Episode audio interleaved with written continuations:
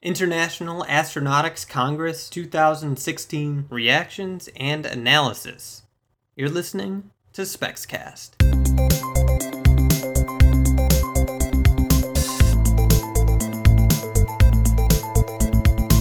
Welcome to SpexCast, a podcast about the science and technology of space exploration. I'm Phil, and TJ's here with me today. Hello. And we're going to talk about the International Astronautics Congress 2016 that happened in Guadalajara, Mexico, and some other news things that happened recently. At the time of this recording, uh, the Congress happened about a week ago.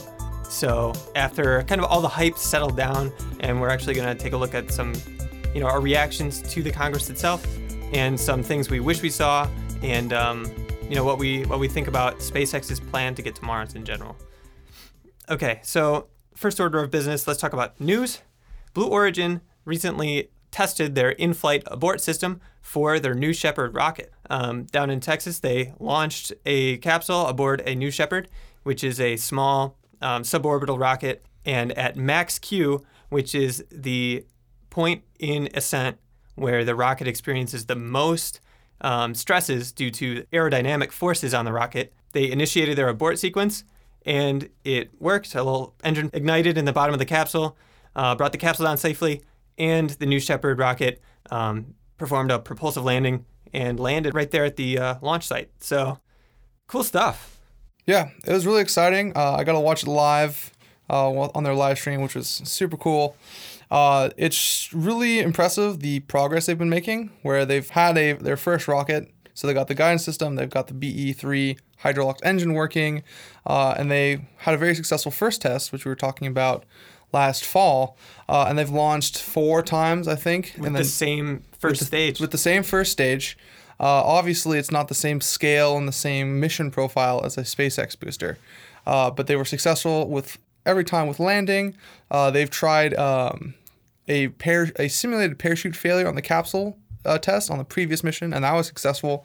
And then they tested the abort motor on this test, uh, and so they're getting very close to being able to take paying passengers inside the capsule. So they'll probably have some test pilots in there for the first time, uh, but we could see probably like mid year next year paying customers going into suborbital space for a couple minutes.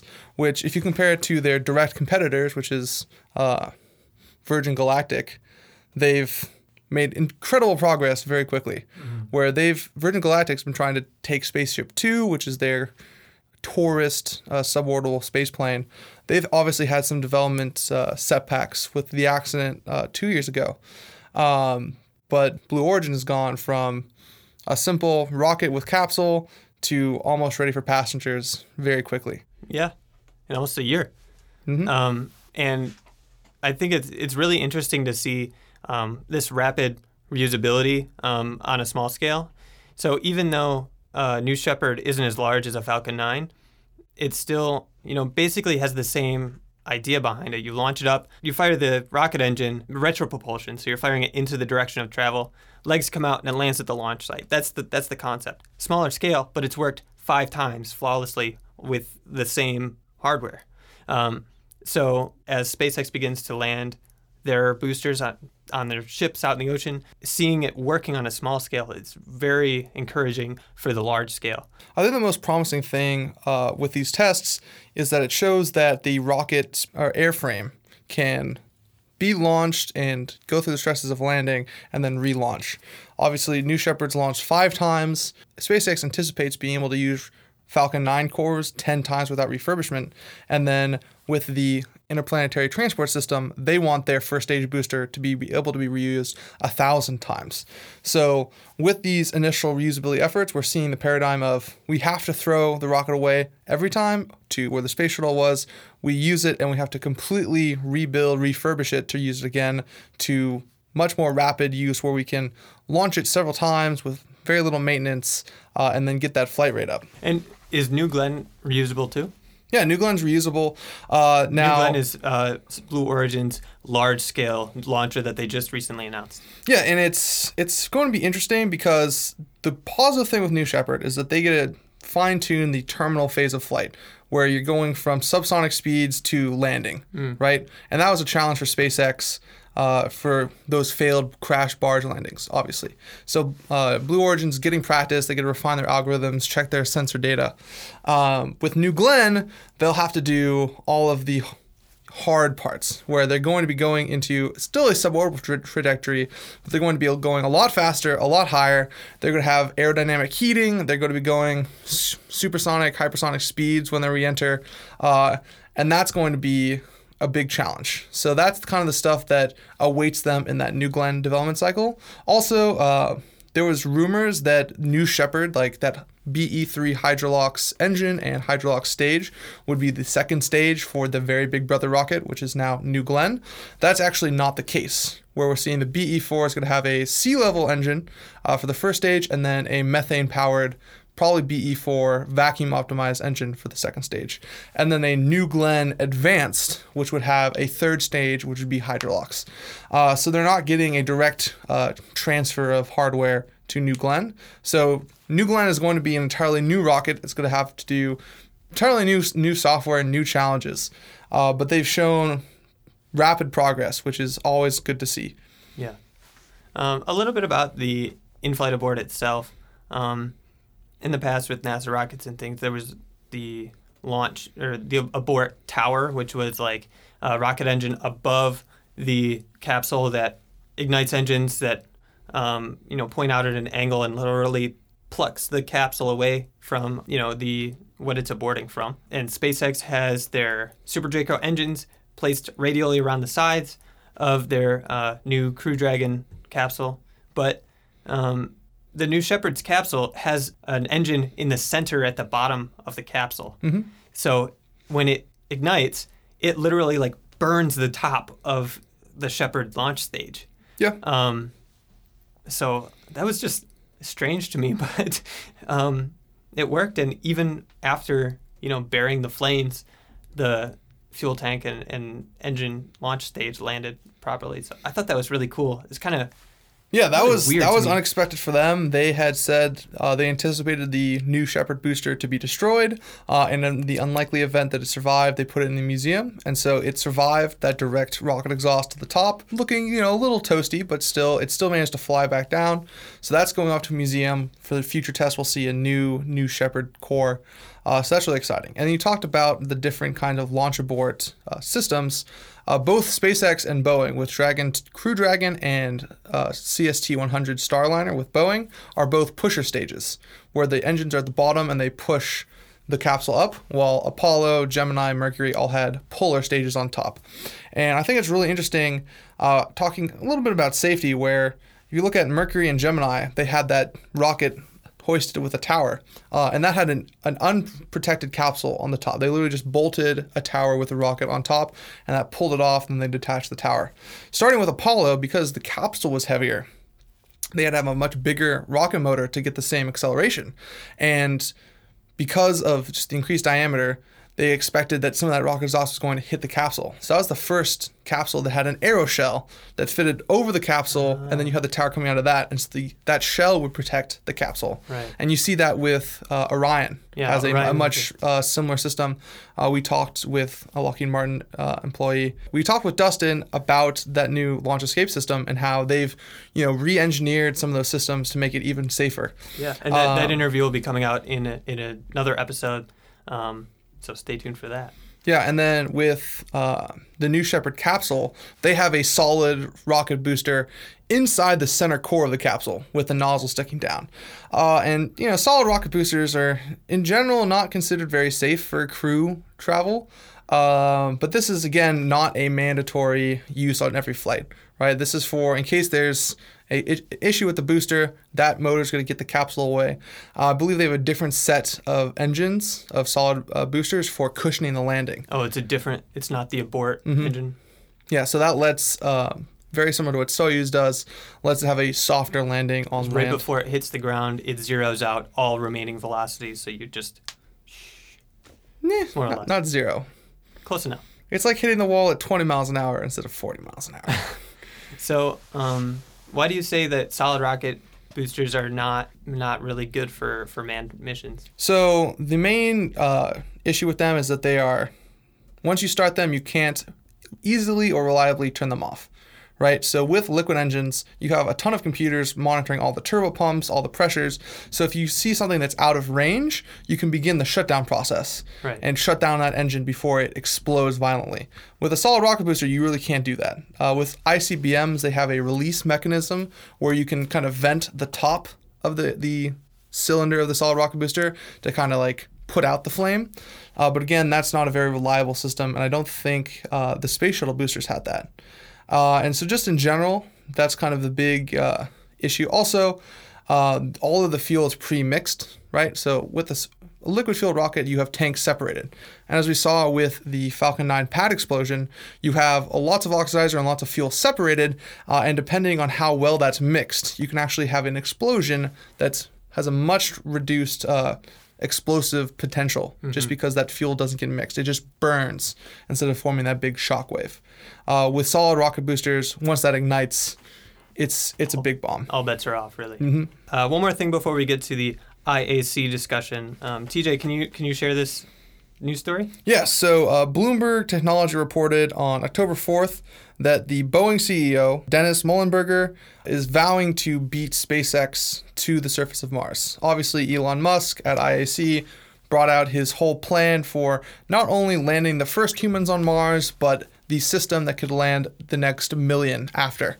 Uh, and so Boeing, their response uh, at a conference was that the first, that they were very confident that the first rocket to land on Mars would be a Boeing made rocket. First things first. Was this off the cuff?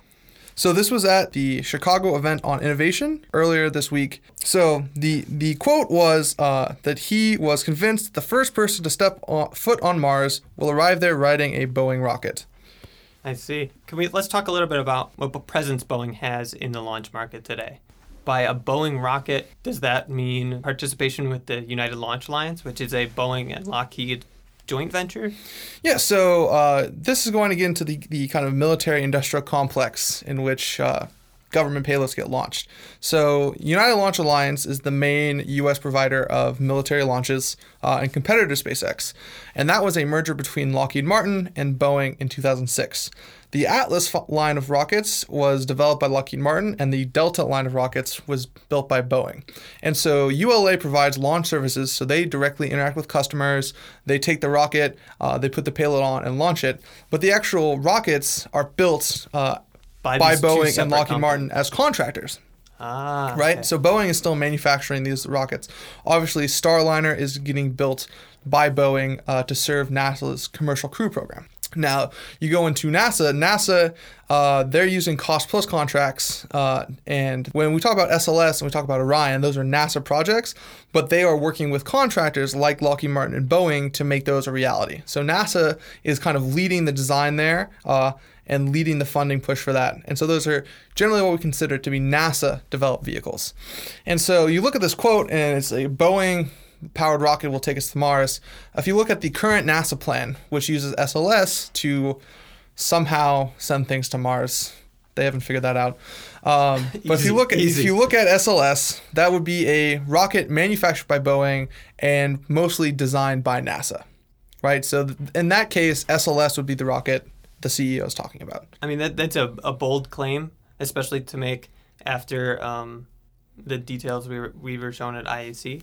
I mean, I'm hesitant to really go after him on this, uh, since it seems from what we've been, from what the public has been shown, to be a little bit um, a reach.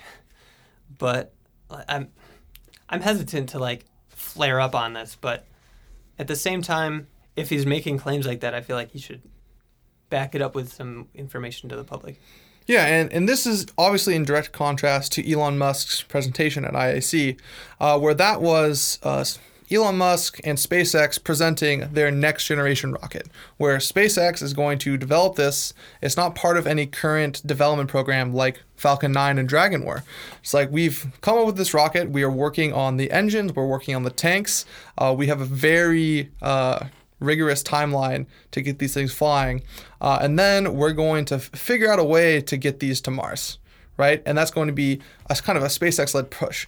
Now, we're eventually going to talk about all of the details of that and, you know, those big questions that are remaining about that plan. But with Boeing, Boeing does not have a, a dedicated company wide push of we're going to develop a Boeing rocket uh, that allows people to go to Mars. They're working with NASA, they're doing what NASA asked them.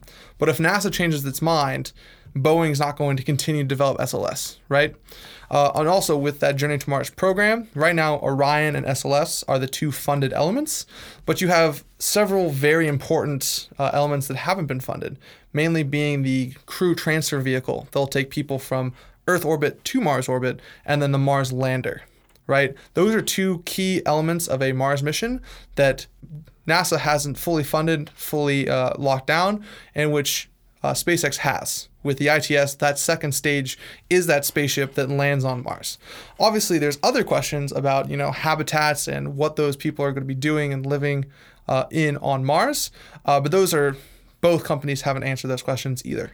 One thing that I want to bring up that is the most direct contrast to to SpaceX. It's not for me. It's not the hardware side. It's the competition aspect. So Mr. Muilenburger is presenting this as sort of a competition. Like we'll get there first. And personally, I'd like to see private companies like Boeing, like SpaceX, um, working with NASA and working with each other to make it humanity's push to get to Mars. Although, I mean, competition does kind of drive things to to be advanced more quickly, but at the same time, it's lacking that community aspect of working together. Um, mm-hmm. Not to put Elon on the spot again, but that's something he mentioned specifically um, is that SpaceX was looking for a private public partnership. Yeah. So. Yeah, we'll talk about the funding for ITS in a bit.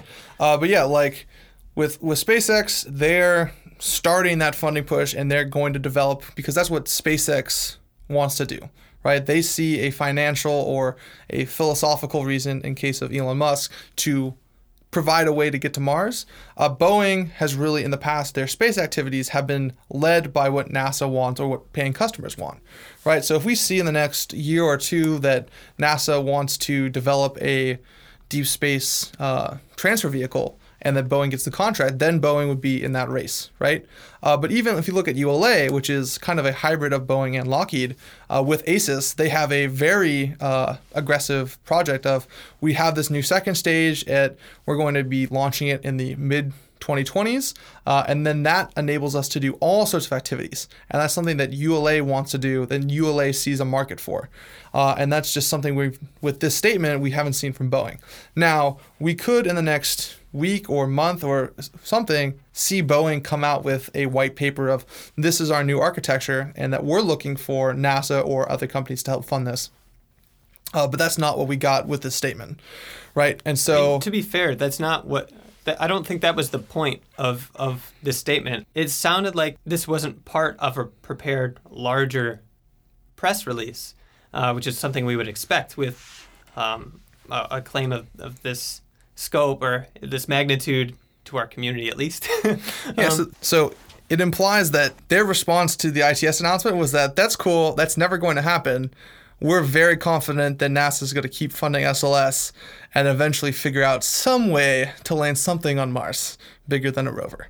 All right, so let's move on. Let's actually talk about the International Astronautics Conference 2016. Yes. So there's a lot of things that happened uh, we're going to talk about the big thing that happened. Uh, obviously, the yeah. announcement of the interplanetary transport system. And honestly, I think that that theme of um, interplanetary and getting people to Mars was a theme that carried through with a lot of other talks.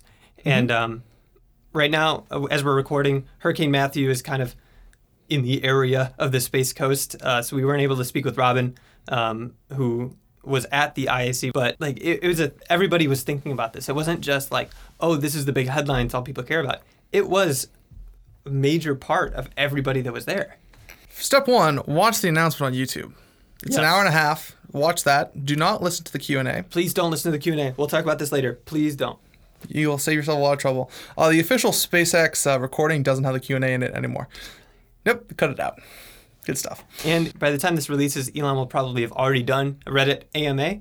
Yes. But, uh, Elon Musk will has promised to do an Ask Me Anything, which is basically he goes on Reddit.com and anybody can ask him a question. The ones people vote the highest will be seen at the top, and he'll answer questions that the community asks. And he'll be hosting this on Reddit.com slash r slash SpaceX. Yes. On the second day of the Congress, they literally moved some walls in the, the hall that they gave the speech in. Um, and Elon was there in the middle of the stage. It, it looked a lot like, honestly, one of those Apple things that happen every year where they unveil a new iPhone. And um, if you listen to some other podcasts and some other news stories that have come out from people that were there, that's what it was like. Everybody was excited, not just for technical reasons, but there were stampedes. uh, it was it was from It's- what we've like the reports we saw. It was a crazy, just so much excitement to just get in the room and sit down, and then like the lights dimmed, and then this experience happened. Yeah, so but it, it was like a like this is something that's honestly strange for space. I feel like everything is super technical and Well, this this talk was super technical for the people. So Exactly. you know, if you've watched the Dragon 2 unveil or like a Model S. Yeah. Uh, or just a Tesla unveiling, right? They have this level of production value, uh, but they're basically, you know, they're selling products, right? They're like, this is a new product. These are the cool key features. And I go into a little bit of technical details behind that, but these are the key features to get people excited, uh, and then just kind of present that, which is very similar to what Apple does. With this keynote, there was several main ideas they're trying to get across, right? It's obviously unveiling the interplanetary transport system. So, like, showing what it looks like, giving concrete numbers about how big it is, how much can it carry, all of that. Uh, talking about the mission profile that's going to do. and the reasoning behind some of the, the design decisions. And then the, the second part, which was very suitable to the IAC, was that justification, right? Where they, they compared the different fuel types. They compared kerosene, hydrolox, and methane, and they, they showed this is what we compared it against. This is why we chose methane. Uh, they talked about in situ resource utilization. They broke down like, okay, this is where we're going to get our, our water from. This is where we're going to get our CO2 from. This is the steps. Uh, and for that, that was, you know, obviously very technical focused, right? And pre- showing that off to the, the key uh, leaders in the aerospace industry and also the lead engineers in the aerospace industry. Uh, and then lastly, announcing the idea that SpaceX is going to not only bring humans to Mars, but allow anyone or anything to get to Mars, and that opens up everything else. Uh, the one of the key moments for me during the talk was Elon Musk talking about if you have infinite dollars, right? You can go pretty much anywhere on the surface of the world within 24 hours, right? You can fly to the South Pole, jump out with a parachute, land on the South Pole. You can go to Mount Everest, jump out, and try to land on the top of Mount Everest. But we have the technology and methods and infrastructure to go anywhere we like on the planet, right? But if you had infinite dollars, you would not be able to go to Mars. The technology just doesn't exist, right? Uh, and so what Elon Musk wants to do with ITS is create the technology to for that people who have the money can go to Mars. And it's going to start out, it's going to be expensive, right? Uh, but the goal and the, the way the whole system is designed is to get those costs to $500, $500,000 a seat down to 200000 down even to 100000 uh, And that way, not only can the uber rich finally be able to go to Mars if they want to, but middle class Americans and middle class world citizens can be able to go to Mars as well. and to open it up for for research as well. Like Yeah. like we're university students before CubeSats, which are really cheap to build satellites that you could pretty much buy parts for off the shelf. We wouldn't be able to do anything with satellites. So, you know, it started out just being the super well-funded military intelligence during the Cold War, which was super important.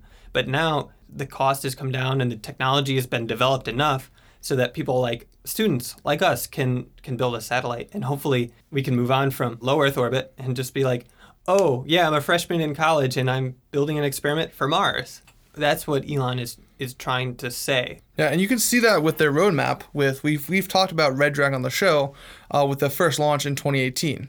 Right, they're going to launch a modified Crew Dragon to Mars and land propulsively softly on the surface. Uh, and if that mission goes well or it doesn't go well, in 2020 with the new launch window, they're going to be launching another Dragon and maybe even more.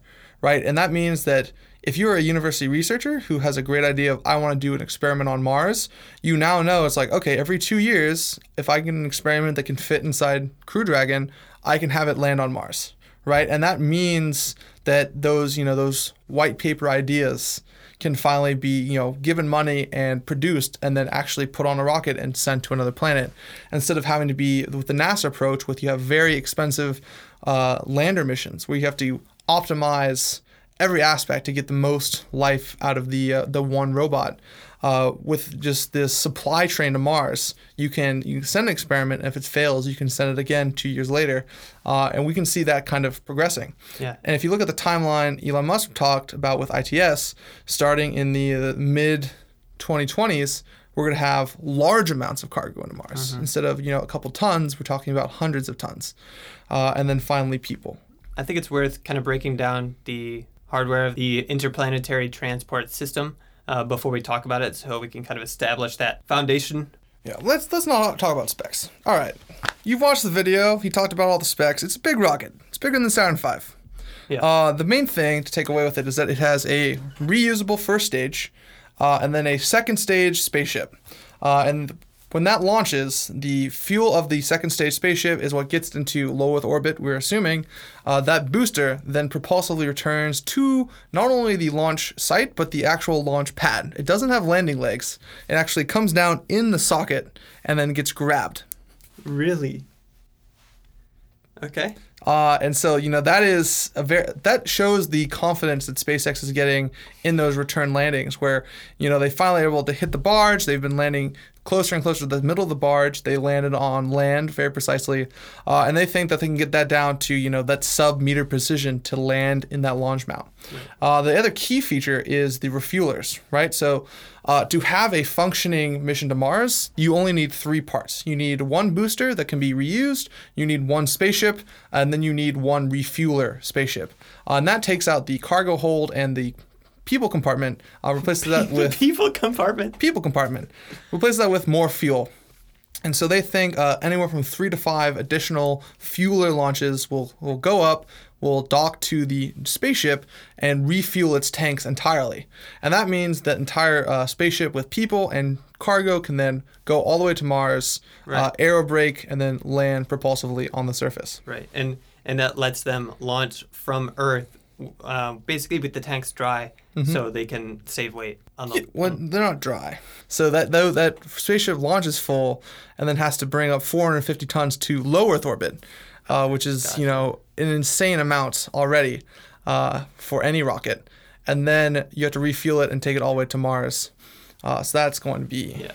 very crazy. And all these engines that they they plan to use on both stages are uh, variants of the Raptor engine, um, which we talked about in the in the last episode. Yeah. So the obviously the first stage has 42 uh, sea level optimized Raptors, Right. and the the spaceship has six vacuum optimized Raptors for the trans Mars injection, and then three surface level. Uh, we assume surface level uh, Raptors for Mars landing and also Earth landing when it returns. And again, those are designed differently for being optimized for space operation and for in atmosphere op- operation. Yeah, they have different mul- uh, nozzle ratios, so the vacuum optimized ones have much larger bells. The way the first stage's engines are arranged is that there's a ring of six with a center engine in the middle, a ring of 14, and then a ring of 21 for a total of 42. And that center ring of seven is are the engines that can gimbal, and so that lets you have you some thrust control to orient the rocket. Uh, and So then not all of you can't steer all of the engines. Only the center ones are used for steering. Exactly, and that saves a ton of uh, dry mass because instead of having every engine have to have the actuators uh, and gimbals, You don't need all that hardware if you're not going to steer it. yeah, you only need uh, the center engines. And they talked about a little bit of you know uh, during launch when all 42 are firing, if you want some more throttle control, you can kind of thro- throttle down one side. Uh, but the idea is for that center column to be able to vector and give you the control. Uh, and then with the spaceship, the same thing. The center three can vector, uh, and the six outer ones are uh, locked together. One question um, I had when I was watching the talk, and I, I think other people might have too. Why not have big, ginormous engines instead of having 42 small ones? If you add up the weight, or if you add up the mass of all the small ones, wouldn't it add up to just a bit? What would be equivalent for a bigger engine? Yeah, so this was a question that people have been asking Elon a lot in the past year or so. Uh, and what you find is that if you have an engine that you can optimize for thrust to weight, that means that you can add more engines. And as long as that structural mass and plumbing mass doesn't offset the thrust to weight ratio, then having more small engines is better than having a big engine. So, like, if I did do the math and said, okay, each engine makes this thrust and has this mass. If I added them up, it would be more thrust for the amount of mass than a couple big engines. If you do the math, it works out to where it's more. yeah, and it, it's not just a pure like math thing. It's more of an engineering challenge as well, right? With the F1 is still going to be the largest uh, single chambered engine. and that was the Saturn V. That was the, the first stage of Saturn V. Uh, and with ITS, the first booster is going to have three and a half times the amount of thrust because it has 42 Raptors. Uh, but when you have a bigger engine, uh, you start getting very interesting uh, issues in the combustion chamber and also in the nozzle, where you can have like incomplete flow, uh, different uh, oscillations, etc. Because you have just a ton of mass you're pumping into that combustion chamber, and then have to you know equably spread out through the nozzle. And so with the F1, that had a, a development cycle longer than the Saturn V. They started before uh, the Apollo program was announced because it was originally an Air Force project, and they kept going through all the issues of building such a huge engine. Uh, and then finally, we're able to get it mostly sorted out uh, in time for Apollo. And with a smaller engine, and this is by no means a simple engine anymore, uh, with 30 megapascals of chamber pressure, uh, full flow stage combustion. It's a very technically Yeah, for people who who don't understand like that, that's a lot of pressure in in the chamber, and the chamber is where all the explosions happen, and then you direct it through the nozzle. So Yeah, so it's it, a lot. It, in fact, like this engine has 3,000 kilonewtons of thrust, uh, but is slightly bigger than Merlin, just because the chamber pressure is so much higher. It's at 30 megapascals, uh, which you know visually looks very interesting. Uh, but you know, if you look at the the space shuttle main engine, I think that's at 25 megapascals, which was you know for performance reasons, they're getting the performance. Um, increases at the high pressure uh, with full flow stage combustion, and also that reduces the size and you know the general weight of the chamber and whatnot. In some ways, obviously, uh, and so the obviously the example that comes to mind when we hear lots of engines on the first stage is the Soviet N1 Yes. rocket. Yes. Right? People saw the announcement. They're like, didn't the Russians try to put 30 engines on a first stage and it blew up every time? Uh, and yes, yes, they did. uh, they blew up a lot of those. Uh, but the issue with that was that every launch of that rocket was the first time those engines were fired. You know, we, we saw a video of the uh, Raptor engine being test fired at the uh, McGregor. wasn't a full scale engine, uh, but um, SpaceX also tests every Merlin before they get put on the rocket, and they test the whole rocket before it launches.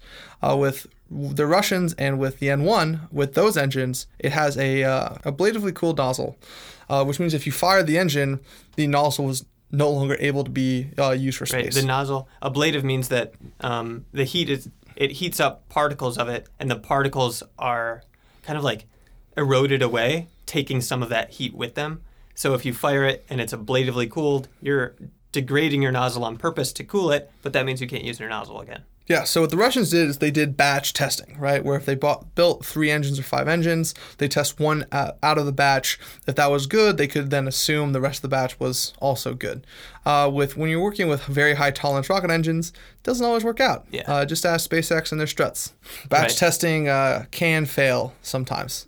Uh, and so now that we have, you know, much uh, more improved non-destructive testing before even the static fire nowadays, uh, also being able to static fire every engine, uh, they think it's uh, they're confident of putting that many engines on the bottom. And with Falcon Heavy, they're going to be launching 27 engines right? So they're already going to be moving up from from nine to 27 uh, and up to 42 uh, in a short period of time. And also another interesting thing in the talk was uh, Hawthorne is able to put out roughly 300 engines a year Yeah. uh, Merlin engines. And we've talked about in the past how reuse of the first stage means parts of the SpaceX production line are going to be, you know, retooled and changed and whatnot. Uh, and because of the high uh, chamber pressure for Raptor, because it's not such a physically larger engine than Merlin, uh, Elon t- talked about how the existing Merlin production line obviously going to have to be retooled, but it's sized for an engine that dimensions, uh, and so they could be relatively easily retooled to work with Raptor engines. Right. Yeah, and obviously, you know, right now Falcon 9 is still an expendable uh, mode for customers, where customers buy a new rocket every time. Uh, with SES going to be the first reuse launch, probably uh, before the mid of next year. Uh, and that means that they have to keep that engine line going as they increase fri- flight rate. Uh, and so once you know reused booster, boosters become the norm and they start selling exclusively new uh, boosters, that means that engine production line they'll have to take a part for obviously the second stage Merlin vacuum, uh, and then take uh, then they can start with Raptor. Uh, and so Elon talked about how that would not be a insurmountable challenge, right? Uh, which when you think of producing 40 engines, 50 engines per rocket, um, you think that's just insane. One other thing that was impressive, technically speaking, was the fuel tank for the spaceship. First things first, like the rest of this whole ITS system, it's massive. It's huge. Um, but another really significant thing is that it is made of carbon fiber. TJ, you've talked about this in the past with carbon fiber. This is your jam. Yeah, I predicted this. Uh, you know, we had some pretty good rumors before the announcement, but I've been talking about this forever. Obviously, the big example in aerospace for carbon fiber tanks and the failures of carbon fiber tanks was the X-33, uh, and that had a uh, that was a single stage to orbit vehicle. It had a oxygen tank and a hydrogen, liquid hydrogen tank. Yeah, NASA um, experimental plane, space plane. Yeah, and I was reading an article uh, on NASA spaceflight that I'll link in the description that talks about the challenges there, where they were uh, building a non-spherical tank, so it had lots of different edges. Uh, in order to save weight, they went with composites, and they had issues with delaminating, right? Where part of a carbon composite tank is the carbon fiber, uh, but also the resin that binds those fibers together. And when you get to cryogenic temperatures, those have a tendency to fail. Uh, and so I encourage you to read that article because it talks about how you know they eventually figured out how to make carbon fiber tanks work, but for various reasons the program was canceled. But that knowledge stayed with us. And that was with 1990s composites knowledge right? Uh, now we've had you know composite fighter jets, composite commercial airliners with the 787. Composites, big composite structures are now the norm uh, in aerospace, except they haven't been for rockets.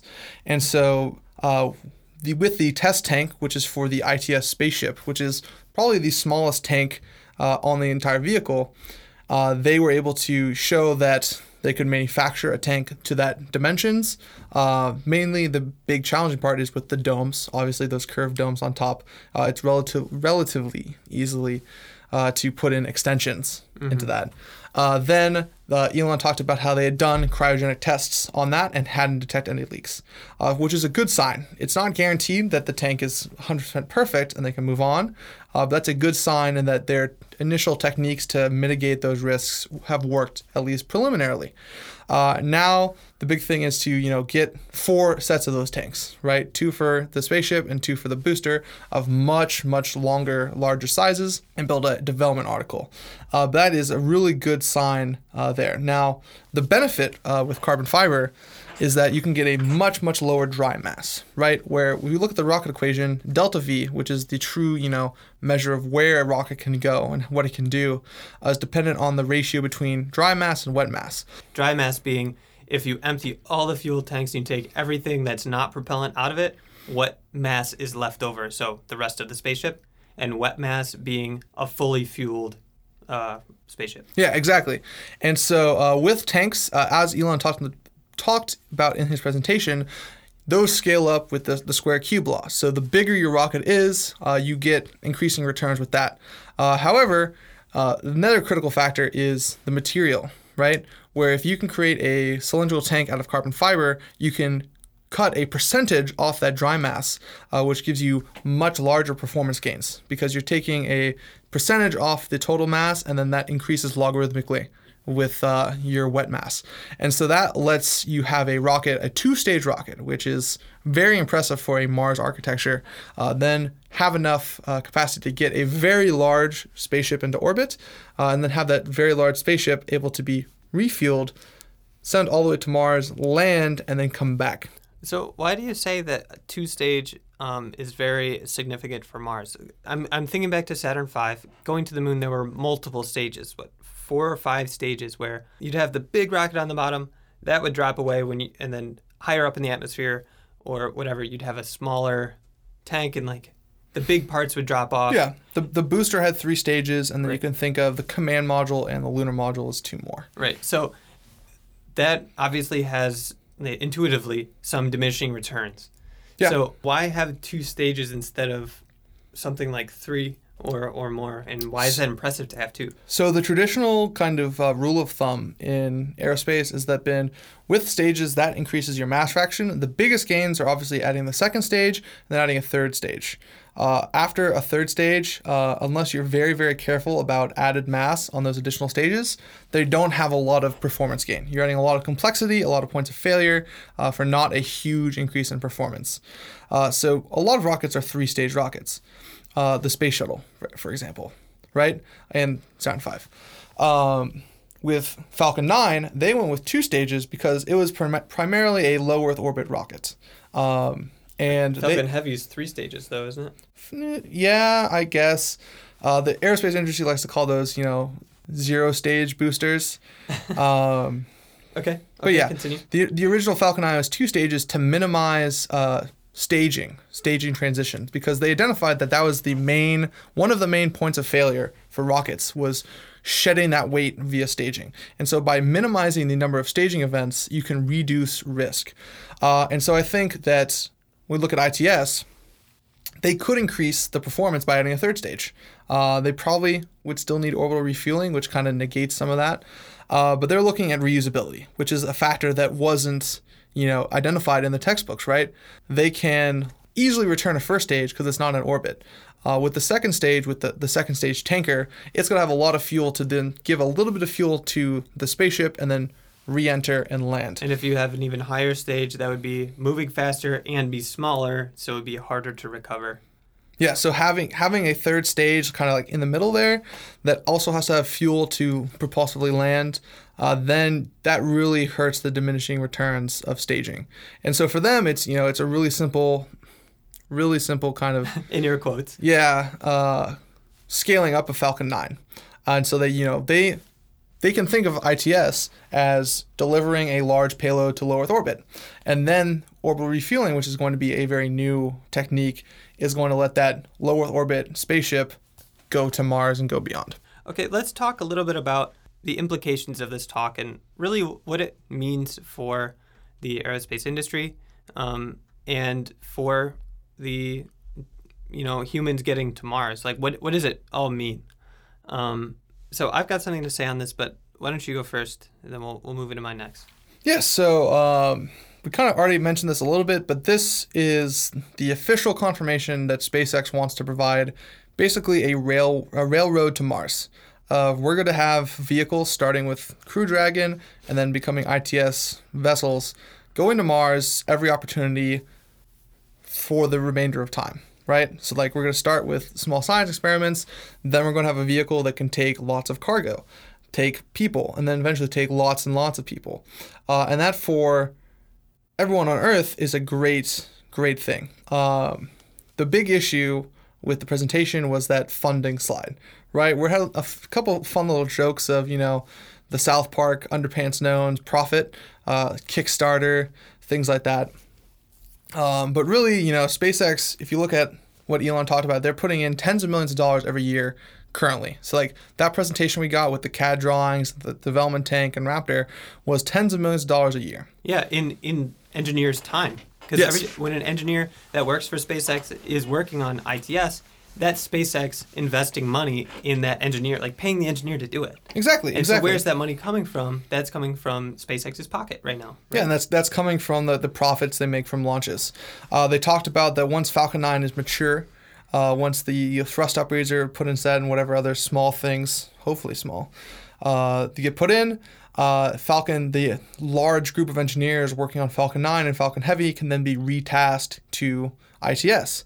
Uh, and that means that you go from tens of millions of dollars to hundreds of millions, anywhere from you know 100 to 300 million. In in labor costs alone, really.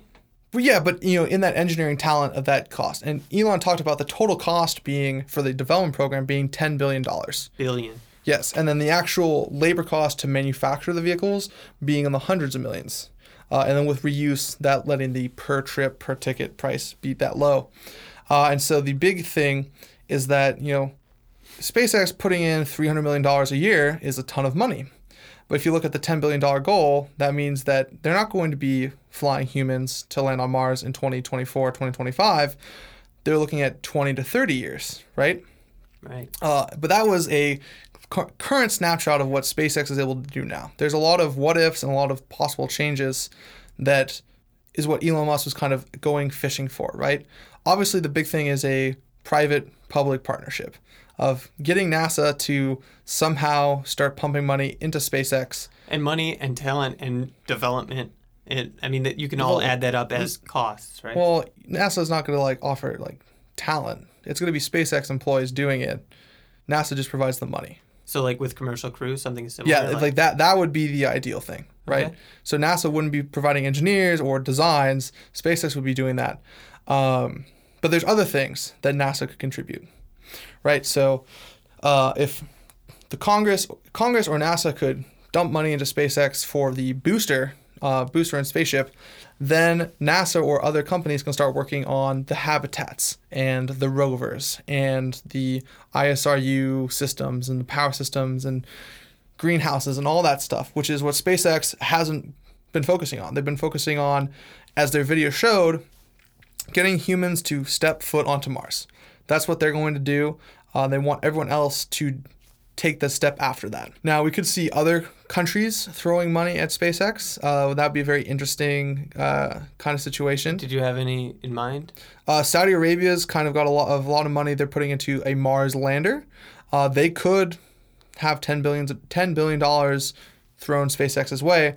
Uh, that's going to be very interesting to see how the U.S. government reacts. Mm-hmm. But there are you know there are countries that can afford a 10 billion dollar expense. And that's interesting because SpaceX is a private company. Mhm. So since it's in the U.S. and it has to comply with U.S. regulations, but they're free to do pretty much whatever they want within those regulations. Yeah, and you know you look at like Boeing and you know selling Lockheed Martin selling fighters to other countries, right? And there's a ton of regulation. ITAR covers that extensively. What SpaceX would do is we're not selling you rockets, we're selling you a ticket to go to Mars. And so it's it's completely legal for a other uh, country citizen to come to the United States and then take a plane ride someplace else. Uh, this would just be a rocket ride to Mars. The other b- funding approach is philanthropic donations.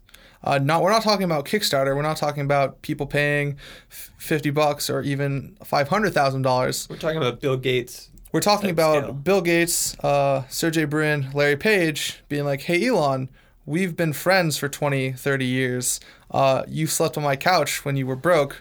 I have ten billion dollars to just give you, and we'll slap a giant Google ro- logo next to the SpaceX logo, uh, and then we can go. And that's something that people were very quick to discount. They're just like, oh, no one's going to donate a Mars colony, right? Like that's not going to happen. But we're they're in that point where people have enough uh, capital to make this this actually happen. Larry Page and Sergey Brin have gone on the record of like, you know, like I could see myself donating a significant amount of my money to Elon Musk to like make a Mars colony happen. People are very quick to discount that, but it's it's not off the table. Obviously, Elon's not personally uh, like counting on that. There's other opportunities he'd like uh, first, uh, but that that's definitely just is something that could happen. Um, then the other thing was the SpaceX satellite constellation. Right. So SpaceX has a um, they have engineers and they have development like engineering space. They have a building in Seattle, Washington, and they've said that this building is for the purpose of developing satellites that would be in a constellation to give Wi-Fi to everybody. Yep. And obviously, like uh, the point is not just to be the new, you know, Time Warner Cable or Comcast that you can pay for internet, but also to support all the indus- industries that would use high-speed internet, um, such as trading companies. The potential for having high-speed internet, like just the sheer numbers of people that would buy it, and how much these some of these people would pay, that in itself is a significant reason to do it. Like the money is there, whether they want to use it to get to Mars or not. As a business, it's a very smart thing to invest in. Yeah, and so SpaceX announced they they wanted to do a satellite constellation several years ago, and that's kind of been on the back burner. They've are going to be launching uh, a couple CubeSats to actually test some of the uh, radio hardware, uh, but that's all we've kind of heard. And people asked at IAC Yeah. about SpaceX satellite constellation, and he said. This is not the time to talk about that. We're going to have a separate event. Right. Uh, Gwynne Shotwell, the COO of SpaceX, uh, commented that the big one of the big sticking factors for that is the cost of the ground receiver.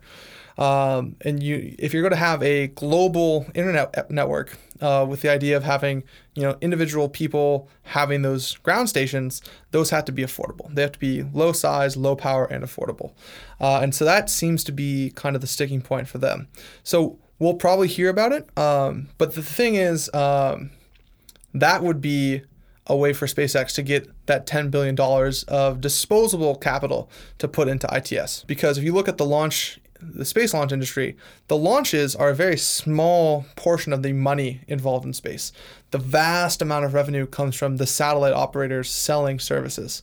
And so, with reusability, with margins coming down, obviously trying to be buoyed by just more launches, moving into the satellite services market lets them bring in a lot more money uh, for a lot lower capital cost. And so ideally, uh, that would be a way for SpaceX to get the Google levels of income, right? Where Google, their ad business is so profitable that lets them fund all of their other free services, pretty much. Uh, if SpaceX could get a SpaceX Net up and running and become very profitable, that would let them fund ITS and all of its development. Do you think, even with SpaceX Net, as we're calling it, um, do you think that if they get that up and running and start bringing in money from their constellation, that they would still require the private public partnership and philanthropic donations and all these other types of funding. Do you think that SpaceX Net could fully fund it? SpaceX Net, as what was proposed years ago, could, where you have complete global coverage, uh, and then we're, we're not talking about like a, a service that people in New York City are going to be using, right? This is to be a low latency, high bandwidth service for people who live out in the Midwest who don't have fiber cables going to their houses. Also, for all of the places that don't have access, right? P- places that don't have infrastructure to, to lay internet fibers, all of those places can be covered. So that, that is a, a significant chunk of where the revenues come from. And also the high speed uh, internet um, in latency, not in bandwidth. Uh, for like banking transactions and other real-time applications going up into space where you don't have fiber optic uh, signal slowdown or free space losses. You just shoot it uh, through space. You can actually get to a point on earth faster by going up a little bit around through space and then back down. So it's super valuable for say the stock market stock market traders things like that. Uh, and just the the scale of the constellation we're talking about thousands of satellites and we're talking about that much revenue that you could be coming in with millions of customers paying per month, that would that would be enough to not need a government intervention, not need any NASA support, not need any donations. That would fund the development. And they could probably pay for the Pathfinder trips, which we'll get to, uh, and then open up tickets at 500,000 or 200,000. And then the last one is obviously Elon on stage was, you know, very emotional and he talking about funding and he was like, if the last option, if no one else wants to help out, then like I'll sell my assets and put it into SpaceX, which means you know Solar City and Tesla are most likely expecting big growth with Model Three, uh, selling that, kind of getting away from that, uh, and then that would be the tens of billions of dollars that could fund the development and fund building the first set of rockets. So that is, you know, Elon Musk is very serious about having this get done. And so it's either going to take 10 years is the best case, obviously, if, if support quickly comes out. But either way, we're going to be seeing in the next 10 to 20 years, ITS is going to fly, unless insurmountable technical hurdles pop up, which is kind of unlikely because we've seen development hardware. One implication I wanted to um, draw out of this announcement and the reaction from everybody is that not only are these you know technologies that are being proposed with ITS and also these claims from competitors and all these things that on the surface seem outrageous, but then you look at it, you break it down, and it's all using technologies and things learned from before. Um, so that plus everybody's excited. And for me, it doesn't matter if it's SpaceX landing or Boeing landing or NASA landing on Mars. Um, it's the fact that everybody uh, in the industry, or at least like the people that are capable of doing it are all serious about getting humans to Mars. And having that goal and having people take it seriously, everybody's always like dreamed of a lunar base. but we haven't seen a lot of money put forward for that. We haven't seen a lot of development and people saying, we're going to do this. Here's how it's going to happen. We've got hardware. We're going. Um, on the same level of as we've seen with people getting ready for Mars. And I think it doesn't it doesn't matter that it's SpaceX, whether it's them that has the, the hardware or not. It's that somebody does. And it's happening. yeah, and I think the big thing is, you know, having that hardware available. Uh, Elon Musk talked about how technology does not automatically improve. You have to have a group, a large group of very smart people working on improving it. Uh, you look, talk about, you know, a moon base or a moon colony. Uh, in the end of the 1960s with the Saturn V, we could have sent you know more people and infrastructure to the moon, and then the follow-on uh, being Nova, we could have you know set up a, a real moon base, right? But the money at the time wasn't there, and so we lost that technical skill of t- of Saturn V. And then you look at the space shuttle and the International Space Station. Uh, if we had still had the Saturn V, we could have put up a much larger space station for much less cost, but we had lost that skill. We had to kind of reinvent that with the space shuttle. Uh, and the space shuttle, just because of the way it was designed, the, the things they wanted to achieve with that, wasn't suitable for going to the moon, right? Or putting up large structures. And so that was kind of that, that trade off we have. And with ITS, you know, it's designed for 100 plus people to go to Mars or per spaceship. Per spaceship. It's very unlikely for 100 people to be the first 100 to, to step onto Mars, right? There, it's pretty likely we're going to get a lot more cargo, a few people. Uh, but it's designed 400 people because that's what he sees in the next 20, 30, 40 years to be the ideal size to be able to send thousands of people or hundreds of thousands right? Where if you design an architecture, which is what, you know, Constellation program and Journey to Mars and previous Mars plans have been, they've been, you know, flags and footprints. We send five people to Mars, they land, walk around, plant a flag, do some science, come back. But those kind of architectures are not easily scalable. What Elon's done is create an architecture that's already been scaled. And so we can scale it down uh, for the first missions to, you know, reduce right, risk. We don't have that hurdle of scaling up. We don't start small and scale up later. We start big, and then, you know, like, yeah, like you said, you just bring a couple people, but it's still capable eventually of bringing a lot of people, and you don't have to build a whole new rocket or a whole new capsule to to scale that up. Yeah, I think I think some of Elon's like driving forces that he's looked at the moon, the moon landings, where we had the capability to land people on the moon, and then we couldn't get the will to send more people to stay there permanently.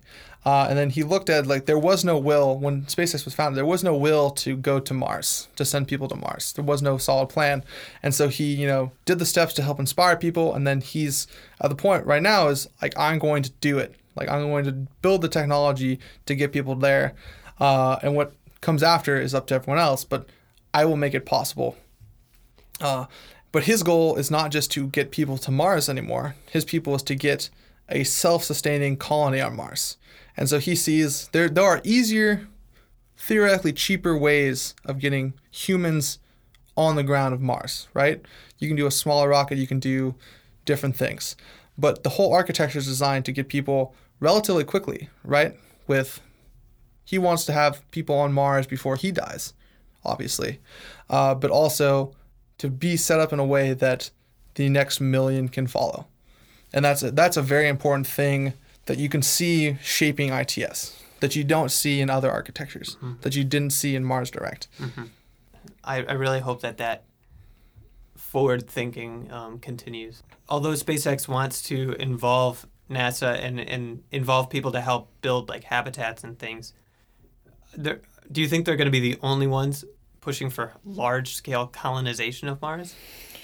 I think that, especially, we'll probably see in the next several years, they will be the only ones. Where the, the initial kind of competitors' pushback is going to be, oh, we can go to Mars with just a few people and it's safer, etc.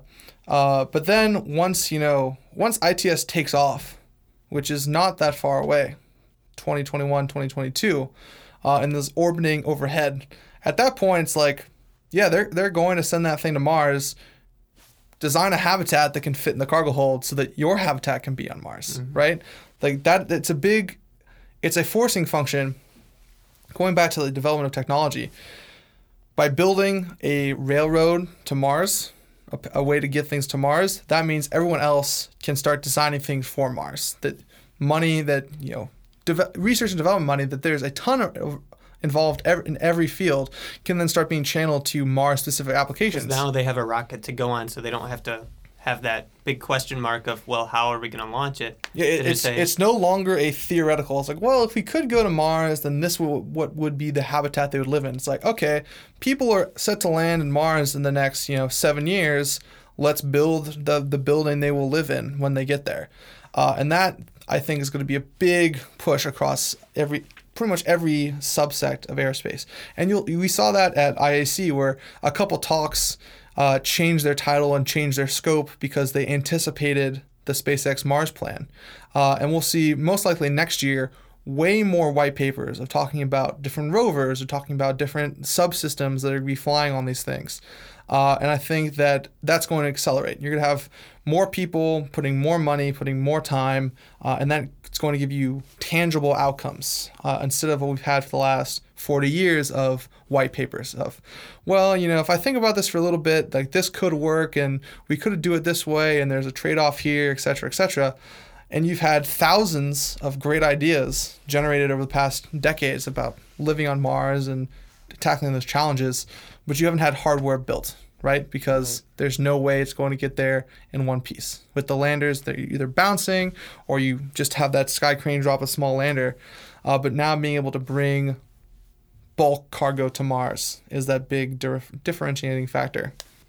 All right. So after Elon's presentation, questions were opened up from from the audience, and the questions that were asked were not on the same caliber as what we saw with the Q and A from the Small Sat conference um, back in August. You we did a whole episode on the Q and A session pretty much alone from Gwynne Shotwell, and unfortunately, the questions that were asked at IAC were kind of half joking. It was weird.